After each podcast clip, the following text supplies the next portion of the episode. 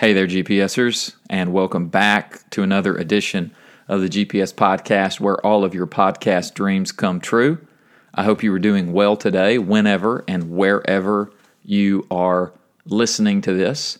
I am hoping that you are navigating these very strange times as well as possible, and I am grateful for you listening in and staying connected in this way through this podcast. And if this isn't your particular way that you are staying connected on a regular basis, I hope that you are finding one of our different options with church a good place for you to connect, whether it's online worship, whether it's this podcast, whether it is a on-campus gathering. We are just hoping that you are staying connected to the life of our church in some way.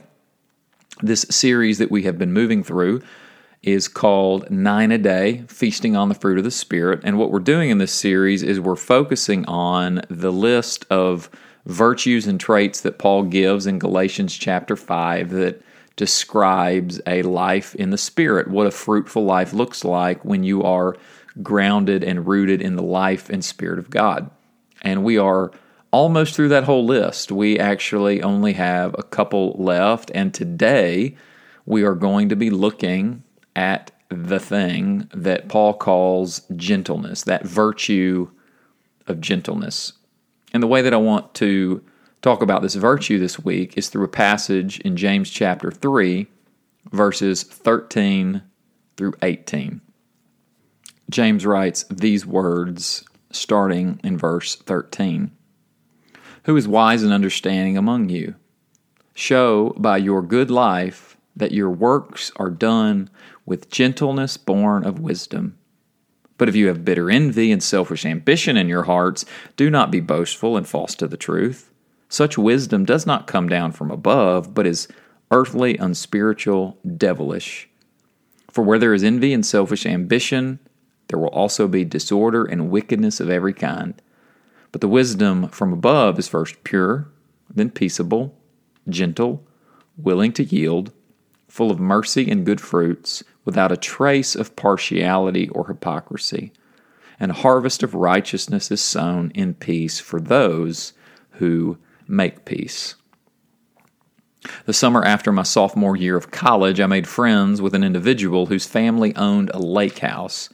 So during that summer, we took a few trips out to that house, and going there was a new experience for me because growing up, the closest thing my family had to living on a lake was one of those bright blue plastic pools that you set in your backyard. Later, we did upgrade to an above ground, but still, the world of pool life and the world of lake life, I would come to find out that summer, are very different kinds of lives. That summer, I was introduced to all kinds of things that are involved with lake life but my favorite thing I was introduced to was the experience of tubing. Tubing is an activity where you lay down on a large inner tube while a boat pulls you along the surface of the water. And one of the important lessons that tubing taught me that summer was that when you are on the boat or on the inner tube, you have to pay attention to the other boats on the water because they can impact your experience. In fact, there's an important word that is often used to describe the impact of other boats the wake of the boat. The wake of a boat is the ripple effect of a boat. A wake is what happens behind and around a boat as it moves through the water. When you are on the lake, you have to pay attention to the wake of other boats. If you are trying to move through the water without paying attention to other wakes, then you can get yourselves into all kinds of choppy water that will leave you in a mess. I know from experience. but what is critical about being on a boat is not just realizing that other boats have a wake that can impact your movement, but a really good boater will also realize that they leave awake. One of the steps towards becoming a good boater is not just learning to navigate the wake of others, but also to realize that you leave a wake by the way you navigate through the water. Growing in awareness of the wake you leave is one of the ways you grow into being a good boater. And I would contend that a similar principle holds true for the life of faith. That one of the steps towards growth into a mature person of faith is realizing you leave a wake with your life. You leave a ripple effect all around depending on how you navigate through the waters of life. And growing in awareness of that wake is one of the ways that you grow as a disciple of Jesus.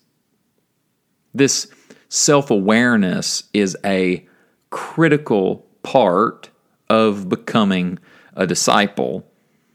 Sometimes we don't think of self awareness as a developed skill of a disciple, but there is a deep and needed place for self reflection in the journey of discipleship. Because a central question in the journey of, the, of discipleship is the question who am I becoming? Or to use an example related to the one that I just gave, what kind of wake am I leaving?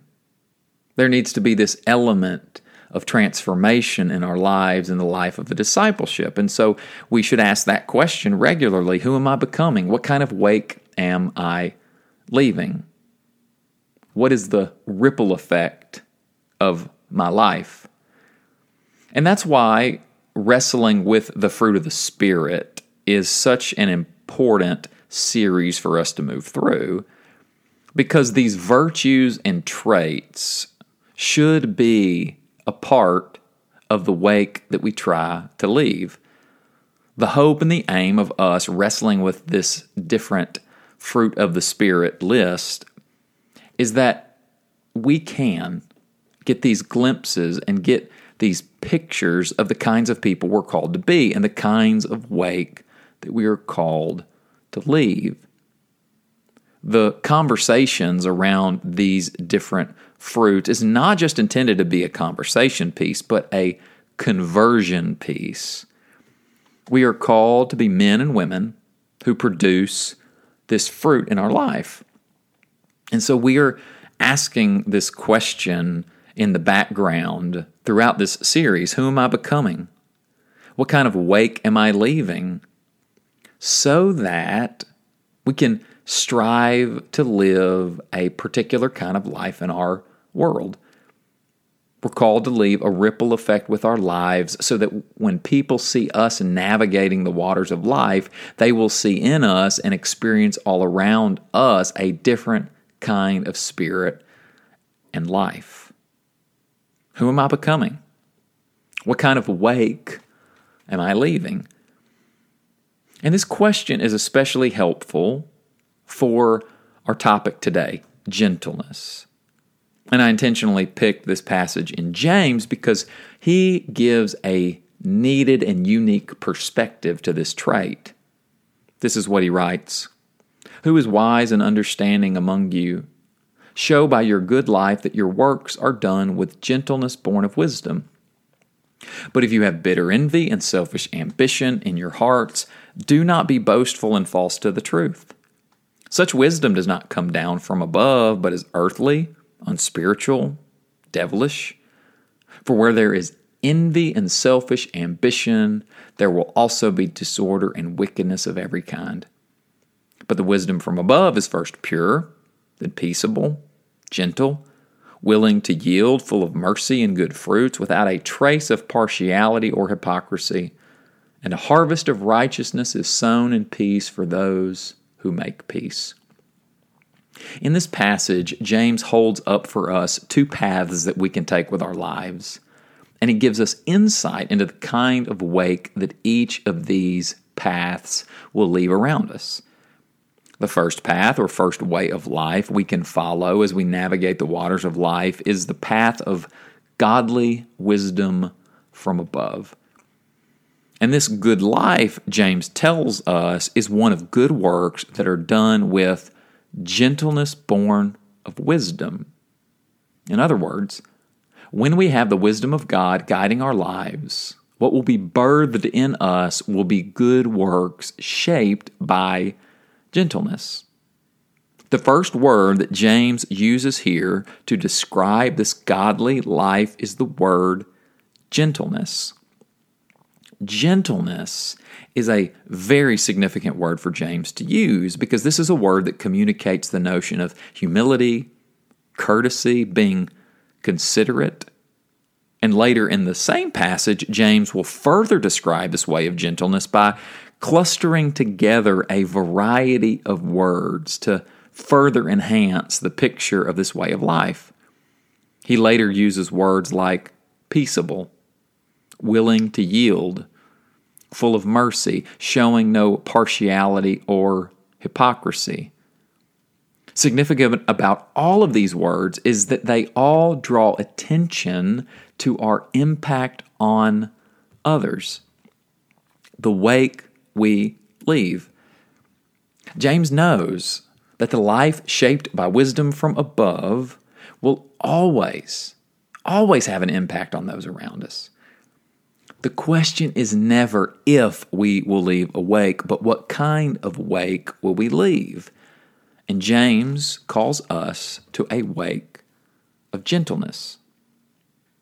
But what is important to note is James is not the only person to call us to this way of life. Because this word used for gentleness will get used 10 more times throughout the New Testament.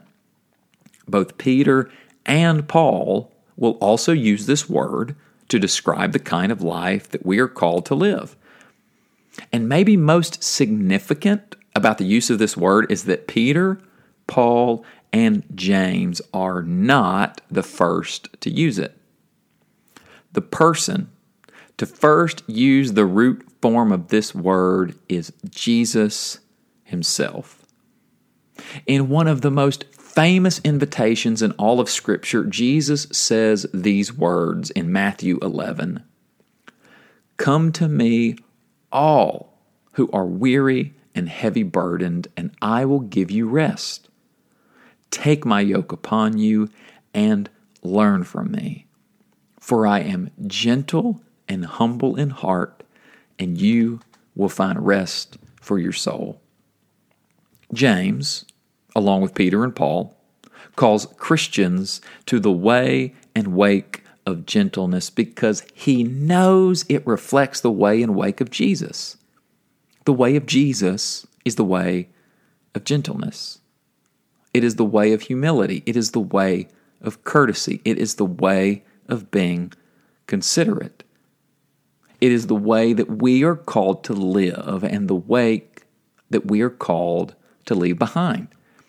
We are called to walk through the world, leaving a wake of gentleness wherever we go. But what is equally as important is not just paying attention to the path that James calls us to and the gentleness involved, but we also need to pay attention to the alternative path, the other path James describes in this passage. Because it is in paying attention to that opposite path that we get further insight into gentleness. Immediately after James calls us to this godly wisdom, good works in gentleness, he then holds up an opposing path of wisdom that he calls ungodly. And he uses two key phrases to describe this unspiritual and ungodly path of life. He says this false path will be characterized by bitter envy and selfish ambition, jealousy and selfishness. He describes a person completely turned in on themselves, selfish ambition, and even when they interact with others, there is still a spirit of envy and jealousy about them. Things are still all about them. They have no regard for anyone around them because they are filled with pride and selfishness. And if you've been around someone like this wake that James describes, what he says next will not surprise you. He says that wherever this path of life goes, this envious and selfish path, then the result, the wake, will be disorder and wickedness. A selfish person leaves a wake of chaos and disorder. This person is, is like a boat moving through the water that only cares about themselves and where they are going. So all they leave behind and around them are choppy and chaotic waters.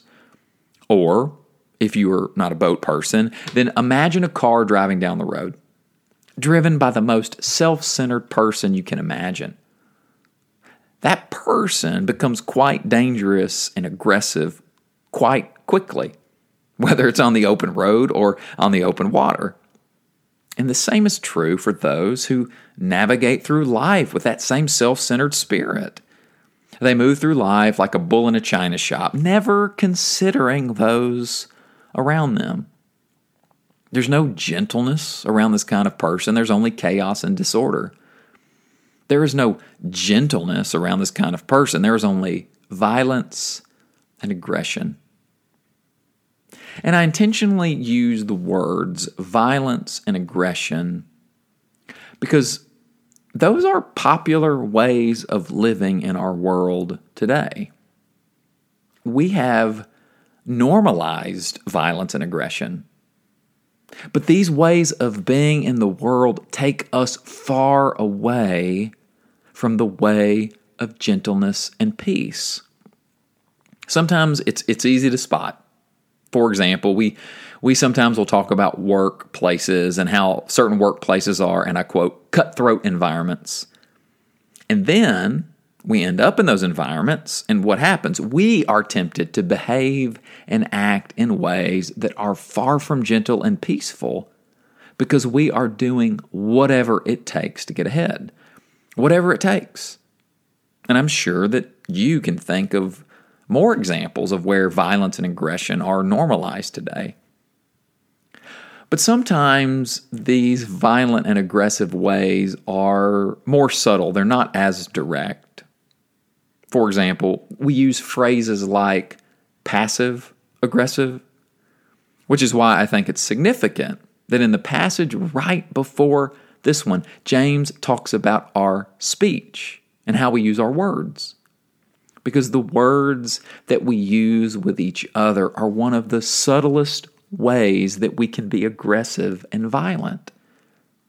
That slight barb we send someone's way, the quiet gossip we use to tear others down, the false front of, and I quote, brutal honesty in order to inflict a hurtful word to another's heart.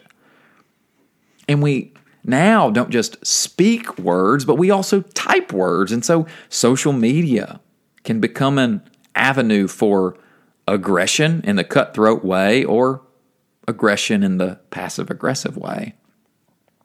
And whether it's explicit or it's subtle, at the heart, at the heart of this other way of life, James tells us the result is chaos and disorder.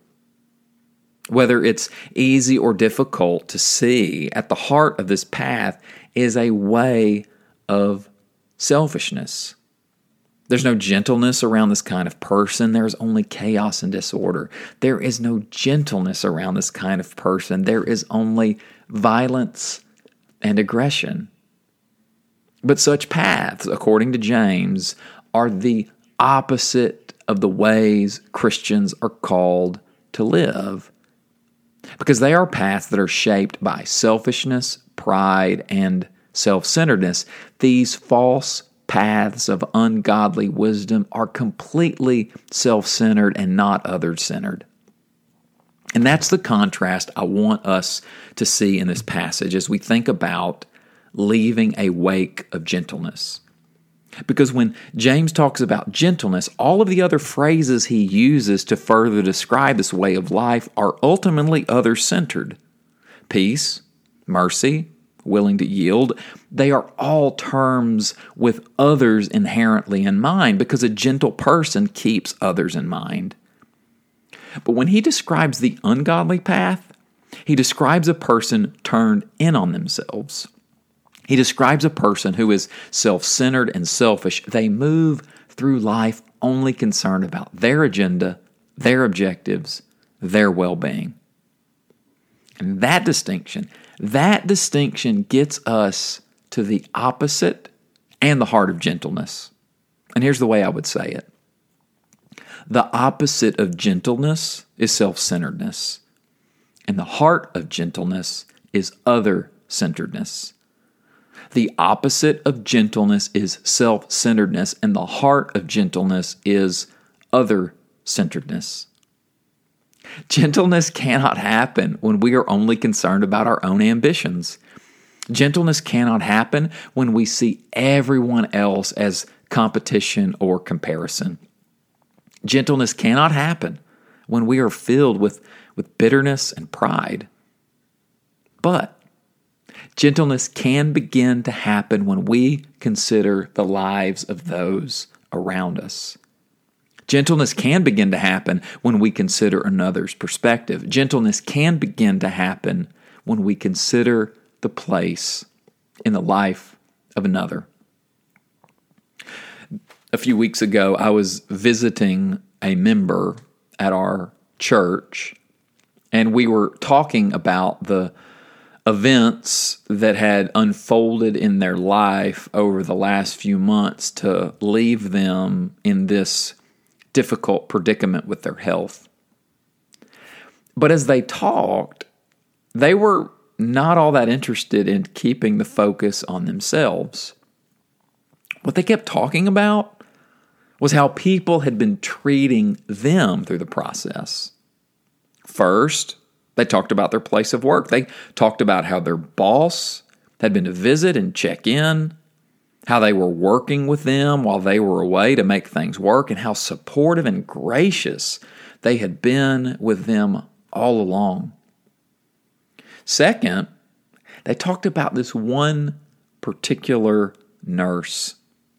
They talked about how she had treated him a certain way, handled him with care and compassion and gentleness, and how that had made all the difference while he was in such a weak and frail state. And as I was writing the sermon this week, I was struck by his reflection on gentleness my mind went back to the words that he had said to me. Because in both of those situations were people in powerful positions in relation to him. They were both examples of people who could have treated him in a variety of ways because of their power. His boss, who was in charge of him, and his nurse because of her power in his recovery. Yet each of them chose to use their power in a particular way the way of gentleness. Gentleness is a choice in how we choose to interact with others and use our power towards them. Gentleness is a decision that we are going to keep the other in full view as we encounter them.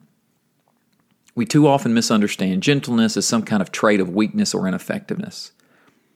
But gentleness takes real strength, deep connection to God, and a willingness to set aside my interest to keep another person in view, to really see them as we interact with them.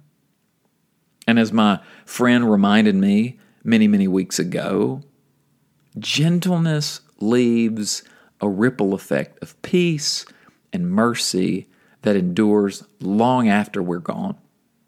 Because we all remember how people treat us. If people treat us with aggression or with gentleness. And so I want to leave with a question. And it's the question that I began with Who am I becoming? What kind of wake am I leaving?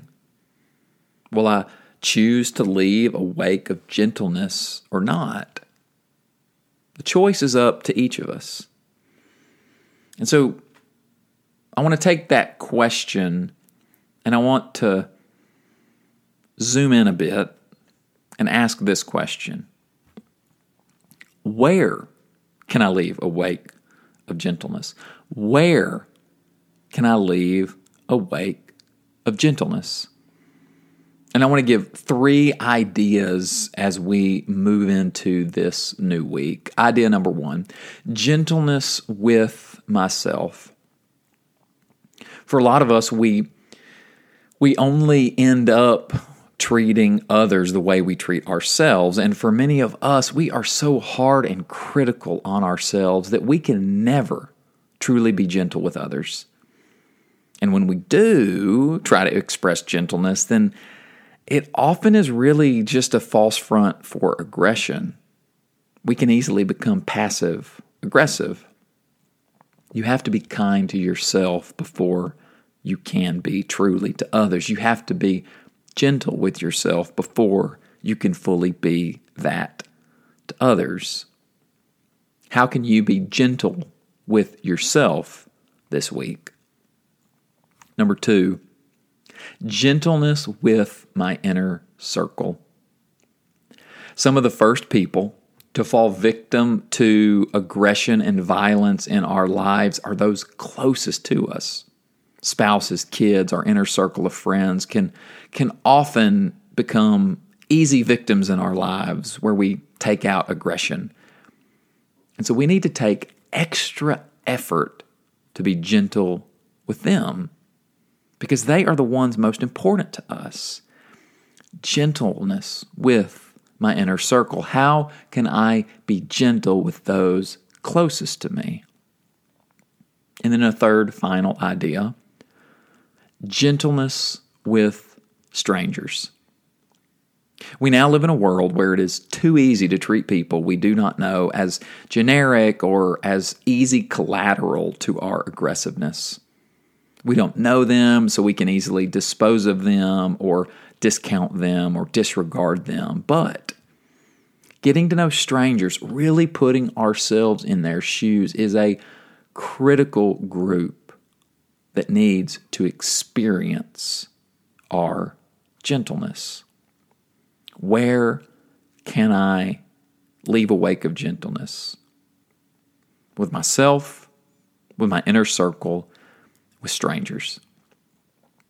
This way of gentleness is the way of godly wisdom. It's the way of a better life. It's this way that James calls us to. And so this week, my prayer for each of us is that we would find ways that we can leave a wake of gentleness wherever we go. Amen.